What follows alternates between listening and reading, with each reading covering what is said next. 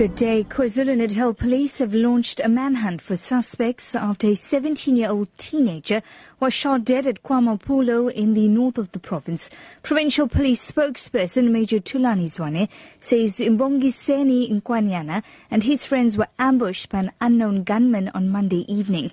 He was discovered dead the next day with gunshot wounds to his upper body. It is alleged that the 17-year-old man was walking together with his friend at Maphumulo area on Monday uh, uh, afternoon when they were allegedly shot by a suspect who was from the bushes. Uh, on the next day, the 17-year-old man was found dead. It is suspected that he was shot during the shooting on Monday night.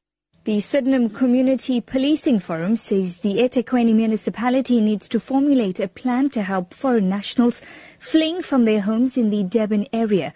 Groups of people, mostly Mozambicans and Zimbabweans, arrived at the Sydenham and other police stations last night, saying they fear for their lives. One group was chased from the New Germany Road informal settlement, where they had been living for many years. Community Policing Forum spokesperson Satish Dhupelia says the police alone cannot handle the issues of refugees.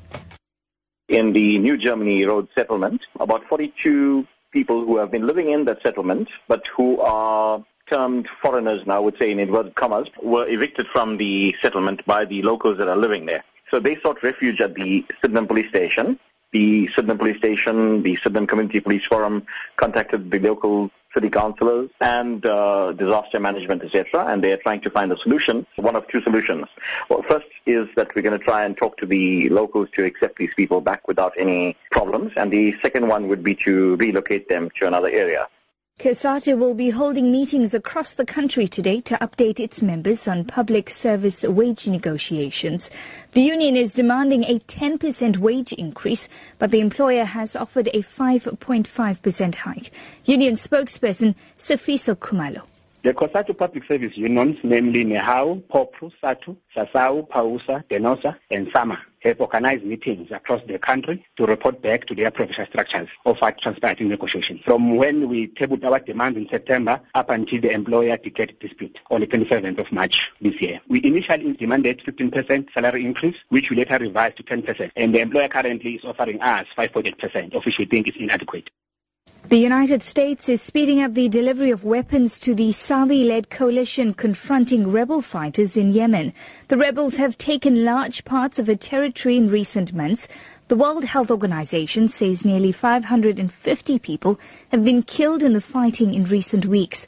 Dr. Mohammed Dawai of the medical charity Doctors Without Borders says the situation remains tense near his hospital in the port city of Aden from the hospital where we are situated, we can hear the bombing. And there's also some shelling that also happened uh, from the coast of Aden. The roads are blocked. People cannot uh, leave their homes. Some areas there is no electricity and there is no running water. Your top story at 11, KwaZulu-Natal police have launched a manhunt for suspects after a 17-year-old teenager was shot dead at KwaMaphumulo in the north of the province. For Lotus FM News, I'm Tracy Valaydham. I'll be back with more news at 12.